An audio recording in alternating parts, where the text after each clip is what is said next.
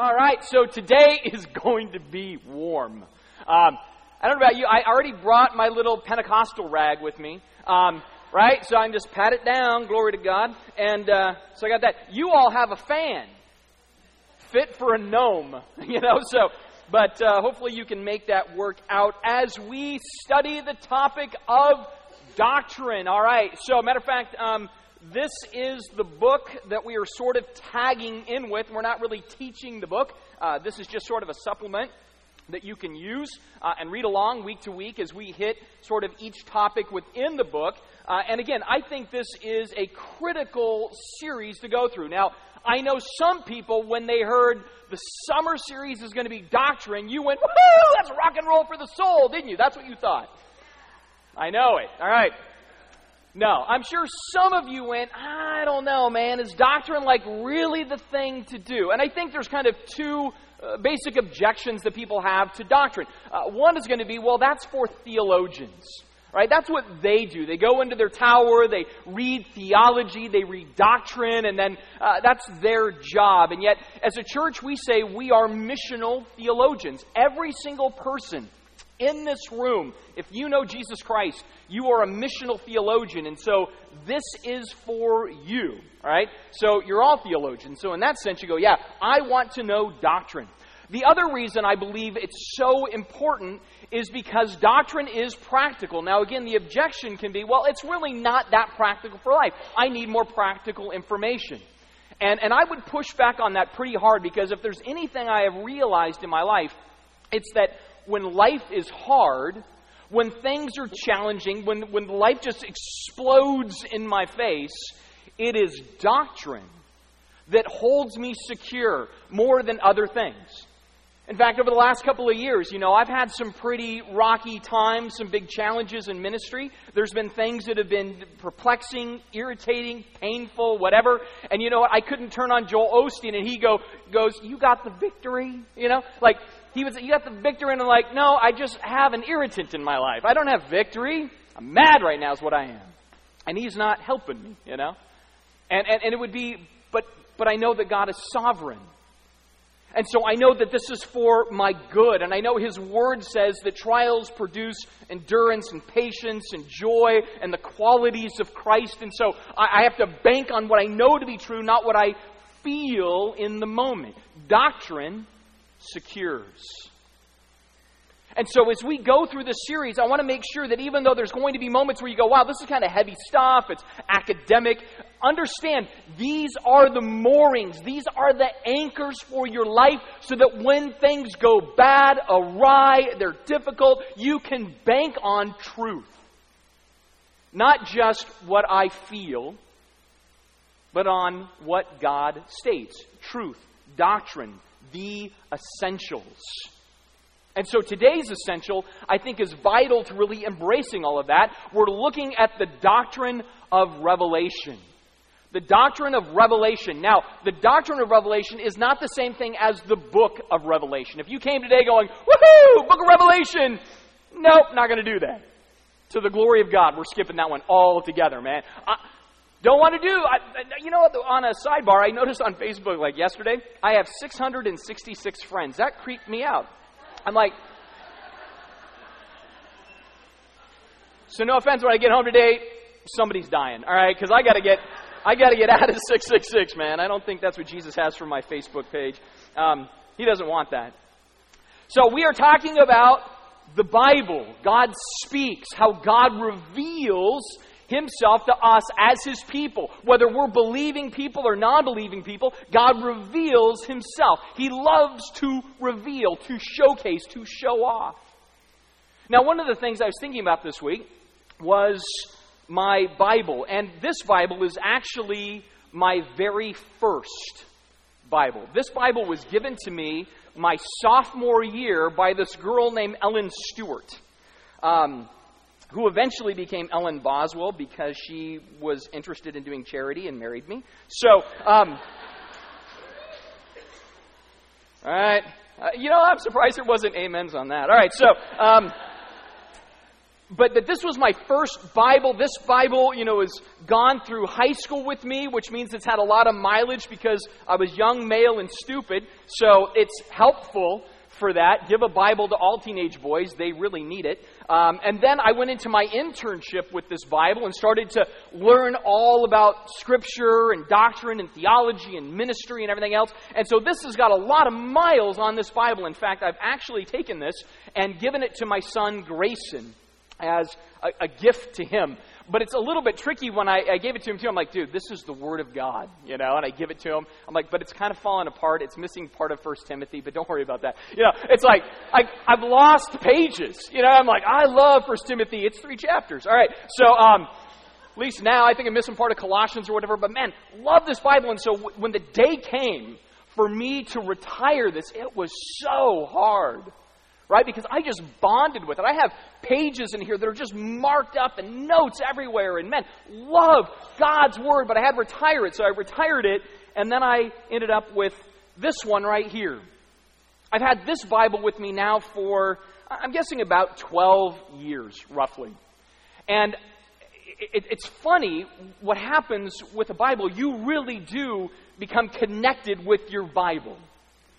I mean, if, if it has real value in your life, you become bound to it, right? It becomes a part of you. I mean, here's some things that might freak you out about me and my relationship to my Bible. This is kind of open book case here. All right? So, but like, if, if, if it's missing, I go OCD, man. I'm, I'm just like, I gotta find my Bible. I gotta find my Bible. Where's my Bible? Where's my, you know, all that kind. Of, if it's on the table and somebody uses it as a coaster, I'm like, whoa, whoa, that's not a coaster. That's my Bible. You know, and so I get all obnoxious about it, right? Um, at night, when I'm having a bad night, I sleep with my Bible. No lie. It's my adult teddy bear, man. Be like, oh, Jesus, I just feel like crap. Like, oh, there's my Bible. Right? Like that. I love my Bible. But now I know it's time to sort of retire this one because, again, I'm starting to like miss pages and things are starting to come out of it. And, and, and yet I, I struggle because here's, here's my new Bible. I can't really manage to bring it fully out of the box yet. You know what I mean? Like, I'm not, I'm not ready, you know? But, uh, but I, what I love to do is, uh, ooh, that new Bible smell. You know what I mean? Like, honestly, if you have not received a new Bible in years, you need to do it and just be like, oh, that's a good hit, man. That's a good hit. You know? So, and so I'm, I'm working my way to my new Bible, trying to make the transition. And again, all of that is rooted in something deeper than just color, leather, smell. Uh, why I love the Bible that I have is because this book right here is the truth. This is foundationally, fundamentally, and, and really the totality of why I love my Bible. It's the truth. And I know when I say that, I don't think it's going to be so much true in this room, but if I was just to walk to downtown Duval and say, man, this is the truth, the very first thing I would be considered is arrogant. I would be considered arrogant for stating this is the truth for having a conviction that this is just true. I mean, especially in the religious context, it's increasingly like if you say something is true, uh, it almost has to be pushed back on. No, no, no, uh, that's an opinion. Religion's opinion. Ideas in religion, it's opinion. Now, the crazy thing is, I'm going to agree. Yes, a lot of religious ideas are opinion, some are demonic opinions. But there is such a thing as truth. As Christians, we shouldn't be afraid to say we believe that there is a capital T truth. The truth is just true. I know it makes us a little bit nervous at times because, again, we come across as uh, being a little insensitive or unenlightened or whatever else. We live in a climate that very much push, pushes the idea of relativism, which, as Chesterton said, he said, uh, relativism is the virtue of those who actually believe in nothing. Right? And I, I think that's true. Right? I mean, that's kind of the attitude of the Spirit behind the whole thing. And so, again, we then, if we say, I'm a Christian and I believe the Bible, we need to stop and go, okay, well, then what does that mean? When I say I believe it, what am I swearing to? What am I promising my life to be built upon? What do we intend to communicate as Orthodox, evangelical Christians in the 21st century? What do we want to say about truth? See, the first thing I think we need to see, say and see and believe and understand is that truth is revealed. God has actually revealed truth. When people say, no, no, no, you can't know the truth. Nobody can know the absolute truth because it's kind of a mystery and nobody knows for sure because nobody's died and come back to tell us about it. I'm like, yes, he has, but that's a different story. All right? So, but there, there, you can know it. Truth is revealed. In fact, in 2 Thessalonians chapter 2, it says, But we ought always to give thanks to God for you, brothers beloved by the Lord, because God chose you as the first fruits to be saved through sanctification by the Spirit and belief in the truth. Not a truth, not an opinion. He says, Man, the truth has been revealed. The truth can be known. The truth demonstrates something that is vital. Now, does that mean the truth of God tells us everything about every question and every mystery ever? No. We're not going to fully understand things like quantum physics and relativity. We're not going to understand why Vader couldn't shoot lightning bolts like other Sith. We're not going to know, right? We don't know why they're called apartments when they're so close. We don't know, right? But, welcome to my mind. All right, so, um, we don't know. But what is vital to know, God has revealed. The things of eternal consequence, the big ideas, God says, I've revealed. It's not a secret. It's not a mystery in the sense of you can't contemplate it, period. No, you have enough to contemplate what matters, and that means truth is revealed. And part of it being revealed is built on the fact that it is intentional. God reveals truth with an intention. And the intention is not simply for my betterment, for my moral upbringing, for the bearings that I need in life. God reveals intentionally, chiefly to say, Know my glory. Know my glory. God wants us to see His glory, revere His glory, love His glory, worship Him because He's glorious. I mean, that's what He wants. And so that's why He reveals. That's why it's intentional. The knowledge of the glory of God. Look, we're quoting Habakkuk. Who does that? We do. That's what, all right? Because so great. His glory is so great and so revealed so we can see it and we can celebrate. So truth can be known. Truth is revealed, and it is revealed intentionally. The problem with the human condition is that we tend to suppress the truth.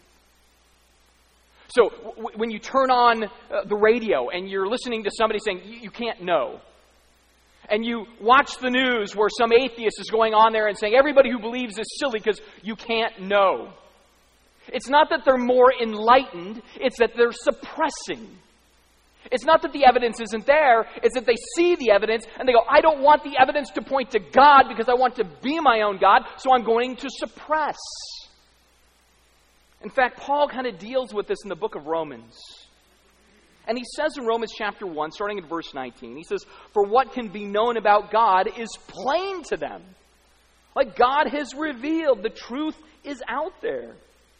He says it's plain to them because God has shown it to them for his invisible attributes, namely his eternal power and divine nature, have been clearly perceived ever since the creation of the world and the things that have been made, so they are without excuse. I mean, right there you go, man, God says, I have revealed. And so God leverages creation as the tool of that revealing. We look around, we see what He's made, and we go, man, that points to God. See, in that sense, what God does with creation, this idea in Romans, is a little bit like this jack in the box right here. Now, I want to say something about this right off the bat. This is the cruelest device ever devised for children and parents. I mean, honestly, it's a little bit like that old cartoon of, um, what was it, uh, Bambi meets Godzilla? You know what I mean? Like, like it's like just all sweet. The kids oh, so wonderful. you know what I mean? They don't even know. that they're going to load their diaper in about 10 seconds. You know what I mean? Like, just they're suckers. You know what I mean? They're just, oh, it's so sweet. I'll get closer so I can hear better. You know, I'm like, it's going to freak you out, man. But see, that's, that's kind of what creation is. Creation's like that tune, that noise, that, that thing where we hear it and it's pleasant, and, but, it, but it's pointing in a direction. God didn't just make creation so we go, wow, what a great creation. God made creation and it makes its noise and it plays its tune. Oh, I'm scared. Oh, all right, so, but it plays its tune so there's something eventually revealed. And in this case, case it's, it is a lion. Jesus is the lion. He's in his jammies, but still. All right, so, you know, but that's the idea where Paul says, man, creation testifies, creation proves, creation shows that God is real and he has made it plain so that we can understand. But then Paul goes on, or kind of before he gets into that in verse 18, and he gives us the context of why he says, you know, God's revealed himself. He says, For the wrath of God is revealed from heaven against all unrighteousness and ungodliness of men, who by their unrighteousness suppress the truth. They suppress the truth. And so, again, we go back to our analogy, right? So we put this back together here. Right? We do this. Here, here's, here's what the world basically does when it comes to truth. They go, um, I hear the tune. But just before the reveal, they just do this. They go, Oh, we love the tune. Oh, it's so good. We can keep doing this all day, every day. We can research this tune. We can take pictures of this tune. We can uh, appreciate the vistas of this tune. We can appreciate the wonder of the tune. Let's just keep the truth of it suppressed. That's all that happens. That's all they do. That's all Paul is saying transpires. And because of this, there's this deeper problem that emerges. Verse 21 of Romans chapter 1 says, For although they knew God, they did not honor him as God, nor give thanks to him, but they became futile in their thinking, and their foolish hearts were darkened. Claiming to be wise, they became fools. And they exchanged the glory of the immortal God for images resembling mortal man, birds, animals, creeping things. They exchanged the truth about God for a lie. And they worshiped and served the creature rather than the Creator, who is blessed forever. Amen. He says they just keep holding the lid down. We don't want the reveal. We don't want to have to see God. We want to just keep saying there are lesser truths or different truths, not the truth that points to the only true God. No, no, we want the other things. So we're going to have little, smaller, convoluted truths to obscure the one great truth. And so the problem isn't the truth isn't out there to be known. The problem is we don't want to hear the truth, so we stuff the truth. We just stuff it. And yet, that doesn't mean the truth isn't there to know. It's there. And for those whom, by God's grace, we have come to see the truth, not for something in and of ourselves. We're not that bright. The Holy Spirit had to do that. But because we see the truth, we get to tell others man, the truth remains and is available. It's available. Let me point you to the truth. Let me fill in the blank. Not just that you hear the tune, but let me tell you about the God behind the tune. Not just that you see creation, but the God who made the creation. In fact, Psalm 1 and 145, 18 says, The Lord is near to all who call on him, all who call on him in truth. I can't say it enough. It's available, it's present. We can embrace it. So, how is truth revealed? This gets to the doctrine of revelation. First of all, it's revealed in what we call in theology general revelation. General revelation, in other words, it's the tune. General revelation is the things that, that are just all around us. For example, in the Bible, first of all, we see that general revelation is shown in creation that God speaks in creation. In fact, Psalm 19, verses 1 through 4 say this It says, The heavens declare the glory of God, and the skies uh, above proclaim his handiwork. Day to day pours out speech, and night to night reveals knowledge. There is no speech, nor there is a word. Their voice is not heard, yet their voice goes out to all the earth, and their words to the end of the world. Man, all you have to do is go out on a clear night, look up, you see these amazing stars. If you live out far enough, you see the Milky Way, and you go, That's the glory of God. It declares that. You know, if you look up and you go, oh, it's just all chance, you've missed it completely. Like, wow, that was lucky. If you want to be amazed, go to the Science Center and just watch the IMAX movie Hubble.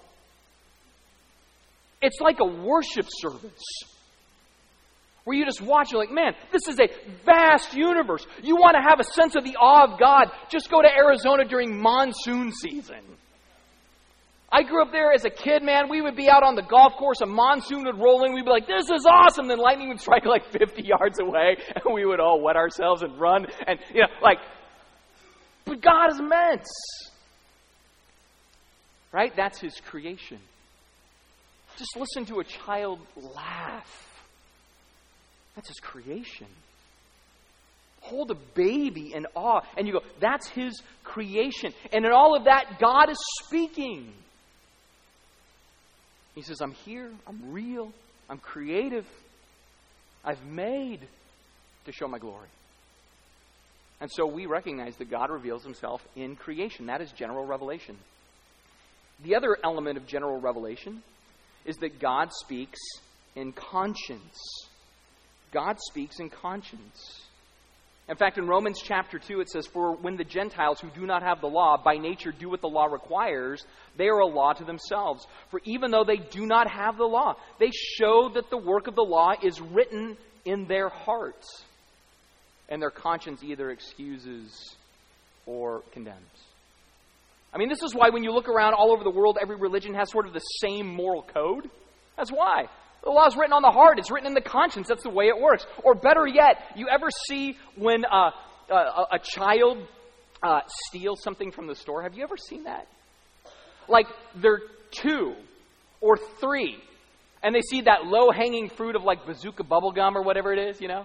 And they'll like, and they kind of get really close, and then they kind of lift it, and they just shove it in their pocket, and then they get real sheepish.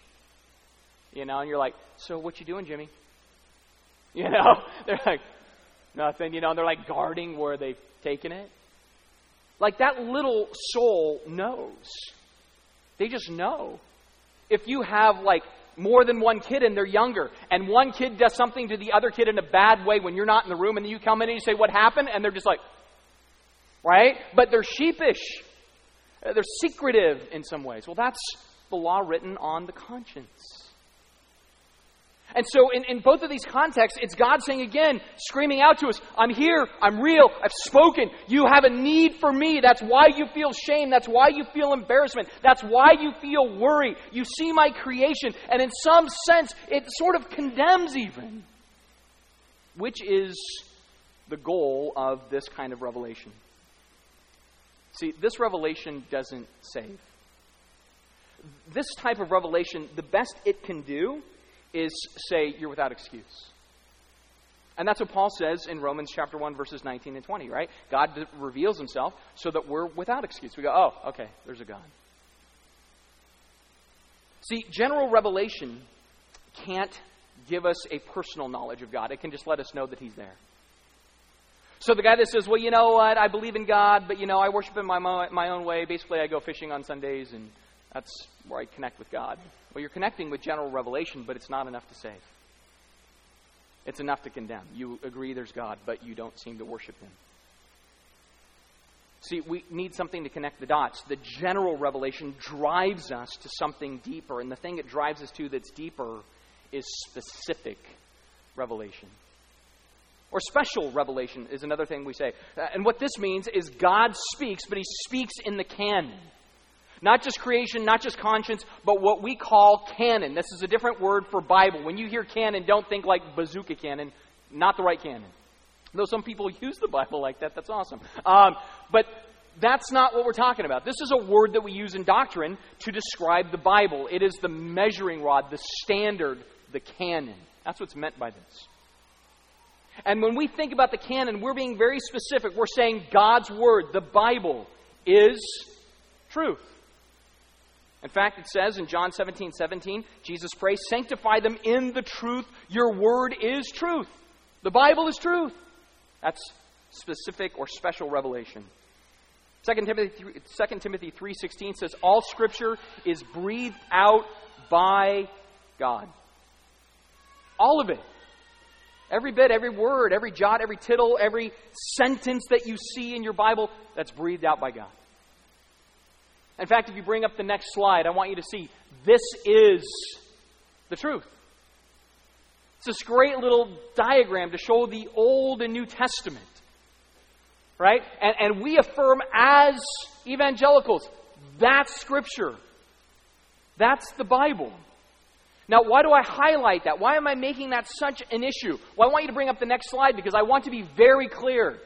These are not. These are not.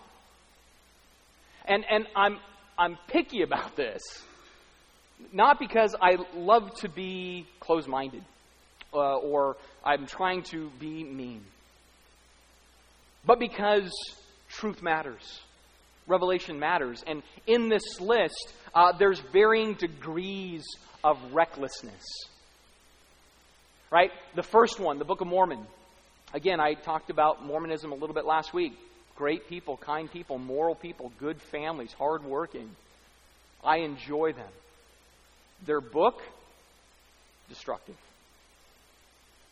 I'm just telling you, it's a destructive book it does something almost no other alleged religious document does. It starts putting direct words into the mouth of Jesus and saying, well, Jesus said this also. Here's what else he told the world. And it was given only to us, thousands of years later. Paul says something interesting in Galatians chapter 1. He says, If even an angel of light should come to you and preach a different gospel than the gospel that I've revealed to you, let them be damned. And you go back and you look at the story of Joseph Smith, and he's like, I was just out in the middle of nowhere, and then suddenly there's this angel of light, and he came and he gave me this new message. Like Galatians chapter 1. Next, you have the Quran, and the Quran doesn't seek to uh, necessarily violate the Bible. It's just sort of a continuation of things. It talks about Jesus and Mary and those kinds of things, but it's not divine revelation. It's even like a confetti shot. It doesn't even have continuity. It's just all these ideas kind of put out there but it's not divine revelation. You've got the Eastern religions, and again, they don't always even claim to be divine revelation. They're just like, here's some ideas, here's some wisdom, here's some thoughts. And if you grew up in the Catholic Church, you have the Apocrypha. And the Apocrypha isn't bad, by the way. Again, like I said, varying degrees of misdirection. The Apocrypha is just some extra books that would be during the Old Testament period that the Jews did not affirm as Scripture. And the church didn't affirm as scripture until well after the Reformation, where the Catholic Church said, ah, you know, we want to be different than them Protestants. We'll add some more books. What the heck? Right? So, they're not bad. They're good. I got them in my office. I read them every once in a while. Insightful, but not scripture. See, this is where we have to be clear about what we think general revelation is and what we think specific revelation is. And what we're saying is these 66 books are given to us by God, and they are specific. They are God's word to us for His glory and for our good. The thing that comes out of this, well, is how can we know? How can we know the works of the Bible? How can we be certain uh, we have the right stuff, right? I mean, this is where it comes into a lot of criticism that people have. And so the first thing I want to take you in is the idea of what it means to discern Scripture as far as how we came to the conclusion that, uh, well, these 66 books are the books. And see, I, I think there's value to this uh, because even in the last uh, handful of years, there was just a lot of attack on that, right? I mean, I go back, you know, like when I was living in Spokane and the Da Vinci Code was huge. I mean, just huge. And I would talk with people, and they'd be like, oh, well, you know how you got the Bible? See, Constantine, he, like, put this little secret group together, and they were, like, smoking cigars and drinking whiskey and came up with the Bible, you know. And, like, I'm like, where are you getting that? And they're like, the Da Vinci Code. I'm like, you know that's fiction, right? Like, it's a novel, it's fiction. They're like, oh, no, but there's truth in it. And I'm like, yeah, I was reading Star Wars, and Wookiees are among us, too. You know, like, it's just like, it's fiction, man. It's not rooted in anything that's reality. It's just fiction. And so we want to go, okay, well, what's the truth then? Because even some of us are like, well, yeah, maybe Constantine did that, or I, I don't know how it came together. I guess I just kind of take it for granted. How did this work? So I'm going to take you through a quick historical timeline just so you go, oh, here's the overview. So that we understand that was the process. That's how it happened. Now, if you go from about 30 AD to 200 AD, what we see is that everybody affirmed the Old Testament at that point. At some point before that, the Jewish culture said, here's Scripture. We'll see their process in a minute for that. But they said, here's Scripture. And when you read even the Gospels, you got Jesus quoting Scripture, affirming it as Scripture, saying, as Moses says, as the prophets say, as you see David said, and he's affirming as the Scriptures say. So Jesus affirmed the Old Testament as Scripture, the apostles affirmed it as Scripture, everybody affirmed it as Scripture. So that's what you have about 30 AD to 200 AD. Then at about mm, 185 to 200, you have a man named Origen who says, you know what, we really should start taking all of these letters that are circulating, all of these gospels, and we should comprise it into a canon. Right? Again, a standard of rule, something we see as inspired scripture. And so let's do it from the perspective of take everything, but then we'll start to weed out based on a certain process and come to a conclusion from more to less. And so that started early on. Again, they were talking about this around 185. I mean, you know, Constantine isn't until like 312, 313 with some of the things that happened. So earlier than even his birth, the church was going, we should canonize and figure out how to do this. Then you have in about 367 AD a man named Athanasius speaking about the list. And the list that he wrote was the 27 books of the New Testament that we still hold today as the New Testament. So at some point between 200 AD and 367, the church kind of came together through a series of different things and said, this is what we really believe is Scripture. God give it, given these things to us, and they weeded out the other things. Now, here's why that's important. It's the next date in your timeline 380 AD. There, the current Caesar finally said Christianity is now the religion of the empire. Now, that's important for two reasons. One is when people say, well, Constantine made Christianity the religion of the Roman Empire. No, he didn't.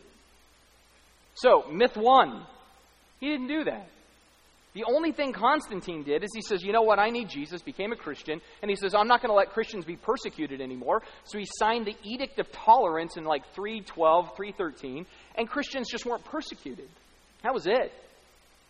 He lived, died, was buried before Christianity was made the religion of the empire. So when people say, well, Constantine did this, well, no, he didn't do it. Aside from that, the, the church was already affirming the idea of the New Testament before Christianity was even the religion of the empire. I mean, notice the difference in the date. 367, the church said, here's the Bible. In 380, Rome said, we're now Christian in our religion. So when people say these things, I'm like, man, you're not reading history, you're just reading Brown. That's why I read Lucas, because it's fiction. It's fiction.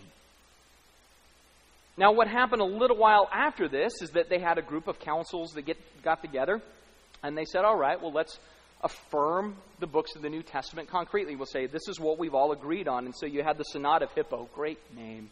All right? Synod of Hippo. And what they did is they came together and they didn't say, ah, here's the Bible as we have decided it. What they did is they came together and they said, all right, you guys are from way out east in the Byzantine area, and you guys are, way up north in Rome, and we're way down here in Africa, and these other guys are from Jerusalem. What do you guys all thinking is Scripture?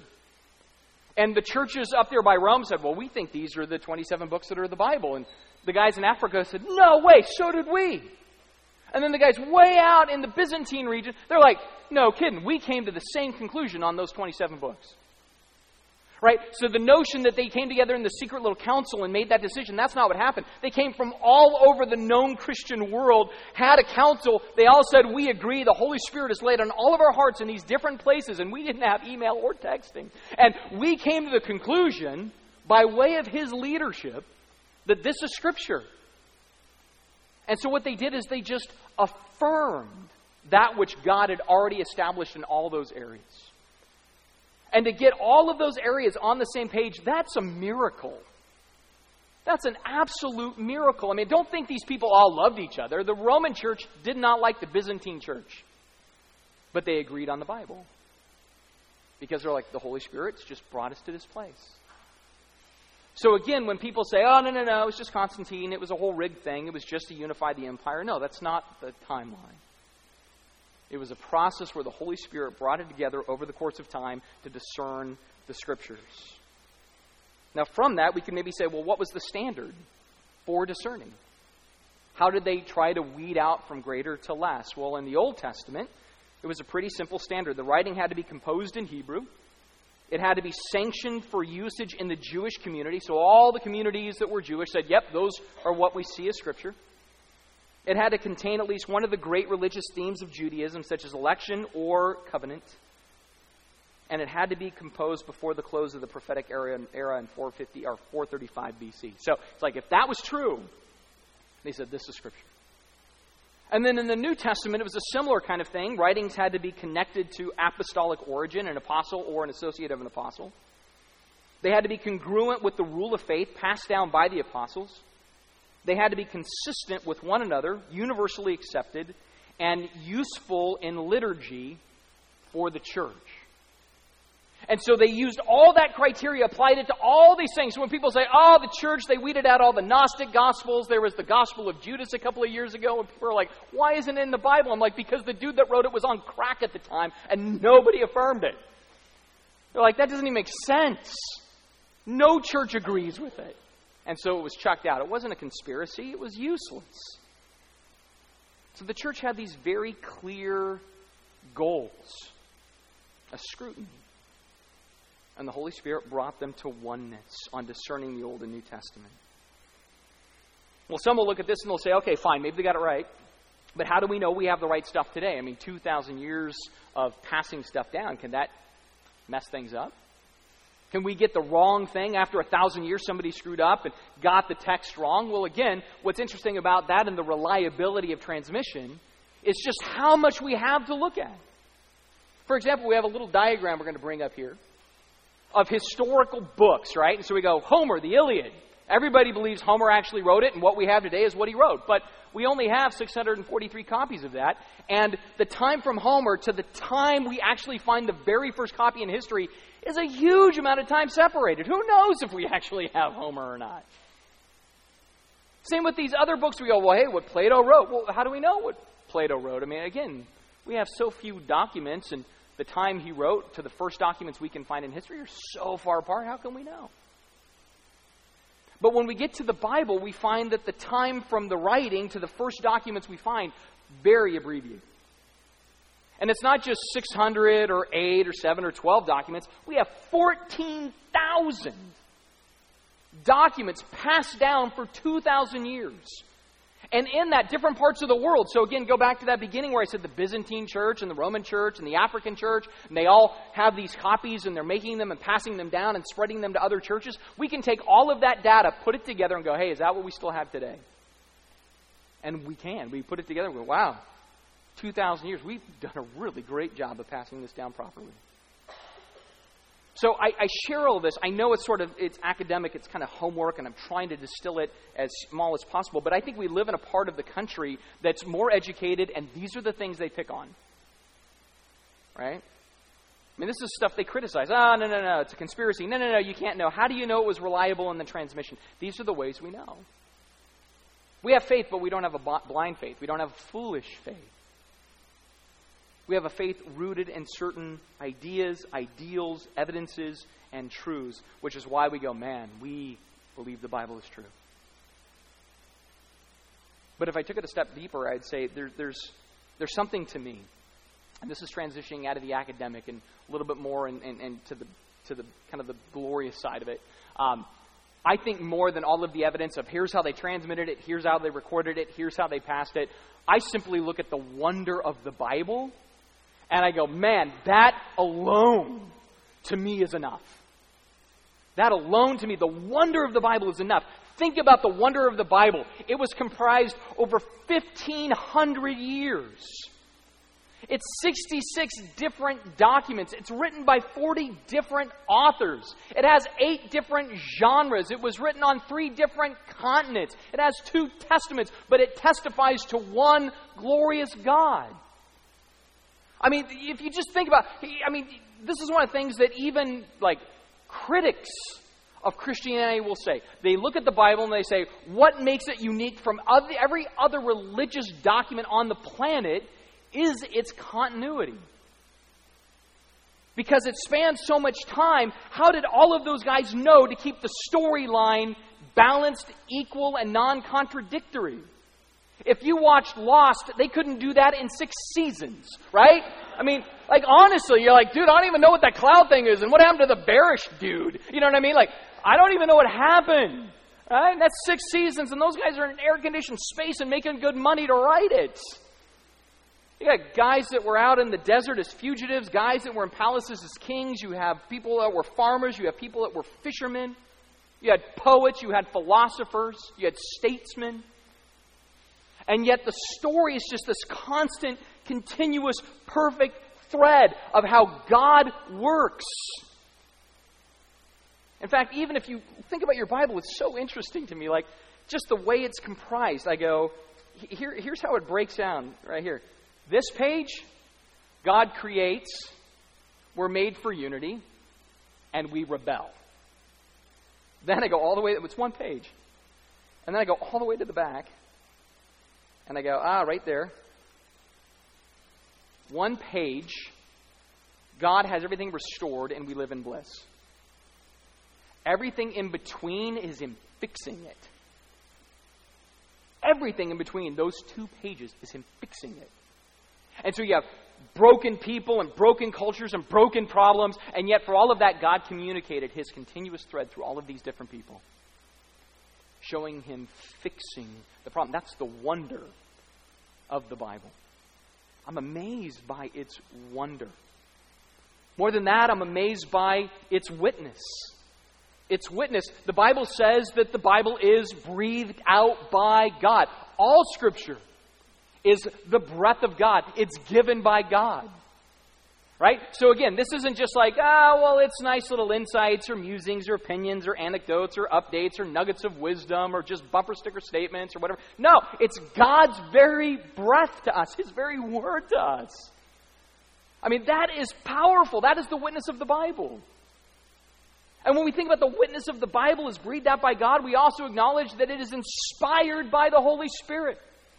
There's a great passage in Peter that says, No prophecy ever came by the will of men, but God and His Spirit carried men along to write the Scriptures. What people say was just a bunch of sexist white dudes that were angry at the world.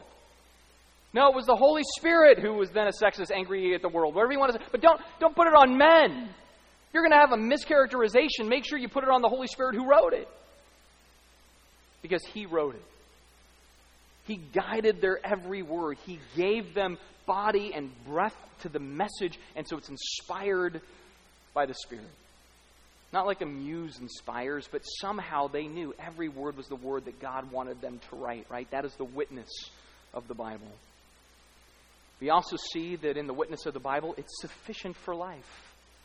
Sufficient for life. Psalm 19 it says, The law of the Lord is perfect, reviving the soul. The testimony of the Lord is sure, making wise the simple. The precepts of the Lord are right, rejoicing the heart. The commandments of the Lord are pure, enlightening the eyes. The fear of the Lord is clean, enduring forever. The rules of the Lord are true and righteous altogether. It's sufficient. I struggle with this. Sometimes I think, no, no, no. My own wisdom is sufficient. My own insight is sufficient. My own resolve is sufficient. And God says, dude, you're stupid. My word is sufficient.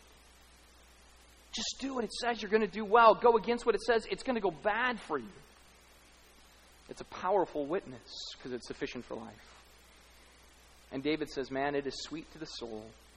He says, It's more desired than gold, even much fine gold, sweeter than honey that drips from the honeycomb. Moreover, by them your servant is warned. In keeping them, there is great reward. He's talking about the law. I mean, I love that because I look and I go, really? The word's more important than fine gold because gold is cool. Honey? Awesome. No, the word is better. It's the witness.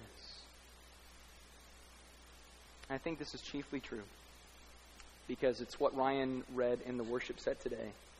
When you think about truth and Scripture and the Word, the Word is the Word.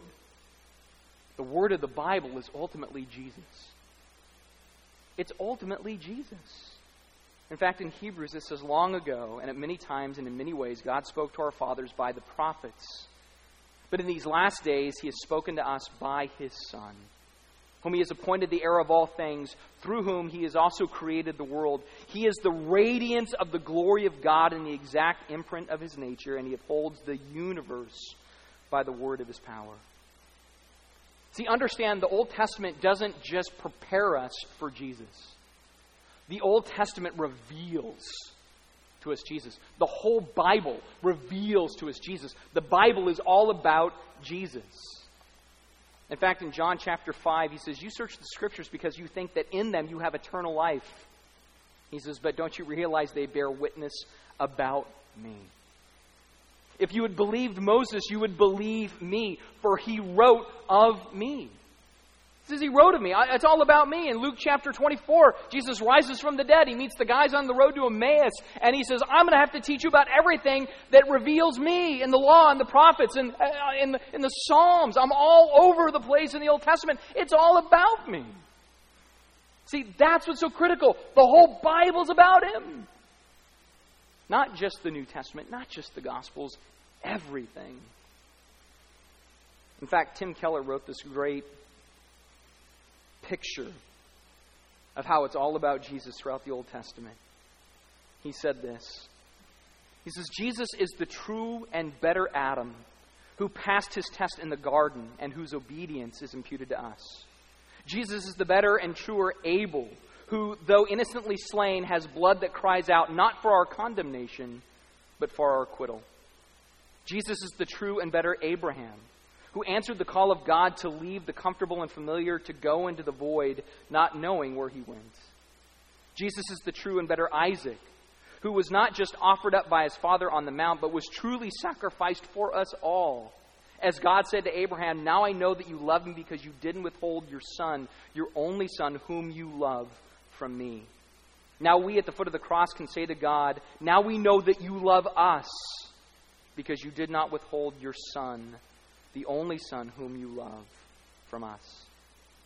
Jesus is the true and better Jacob who wrestled and took the blow of justice we deserved, so that like Jacob, only we only receive now the wounds of grace.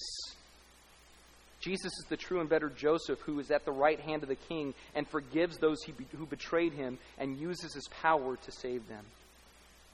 Jesus is the true and better Moses who stands in the gap between the people and the Lord, and he now mediates the new covenant. Jesus is the true and better Job. Though he is truly innocent, he suffers and intercedes and saves his stupid friends, which is great. Jesus is the true and better David whose victory becomes his people's victory, even though they never even lifted a stone to accomplish it themselves. Jesus is the true and better Esther, who didn't just risk losing an earthly palace, but lost the ultimate and heavenly one, who didn't just risk his life, but gave his life to save people. Jesus is the true and better Jonah, who was cast into the storm so that we could be bought. Jesus is the real rock of Moses, the real Passover lamb. He is the true temple, the true prophet, the true priest, the true king, the true sacrifice, the lamb, the light, and the bread. It is not about you, it is about Jesus. That's the big idea. It's about Jesus. And so I, I think about all of this, right? This doctrine of revelation, this acknowledgement of Scripture, this emphasis on the Word and how God speaks. And I know some of you right now, you're like, okay, man, I hope this is wrapping up. This is heavy. But, but my prayer is that we dig deep and ask ourselves hard questions. Right? I mean, really, we can, we can defend this, we can um, own this, we can revere this. Um, but really, do we see just how absolutely important this is? Because I, I don't believe it's enough to say, I believe in the Bible. I mean, that's easy to say. We all say, I believe in the Bible. The real issue is do I believe the Bible I believe in? See, that's the real issue. Do I believe the Bible I believe in? Do I believe that God has really spoken? Am I eager to get in this and see Him? Do I want to know what it says for my life versus just what my intuition says for my life? Do I really believe that if I do what it says, it's better for me than if I go, I know it says that, but that's going to be too hard, so I want to do it my way? Do we believe what it says? Again, it's not enough to believe in it, we need to believe it. Let's pray together. Jesus, I thank you for your word. I thank you for uh, doctrine. I know sometimes doctrine can feel a little bit like eating our vegetables. We know it's good for us. But I pray that we'll see it that way. Yeah, sometimes it's like that, and it's good for us. I pray that we will honor you. I pray that we will look at your word and love what you've shared with us, what you have revealed to us, and that chiefly we'll look and we'll say, It's your glory that we see. It's your glory in gospel. It's your glory in your Son. It's your glory in your church. It's your glory all the way around. We love you, Jesus, and we thank you in your name. Amen.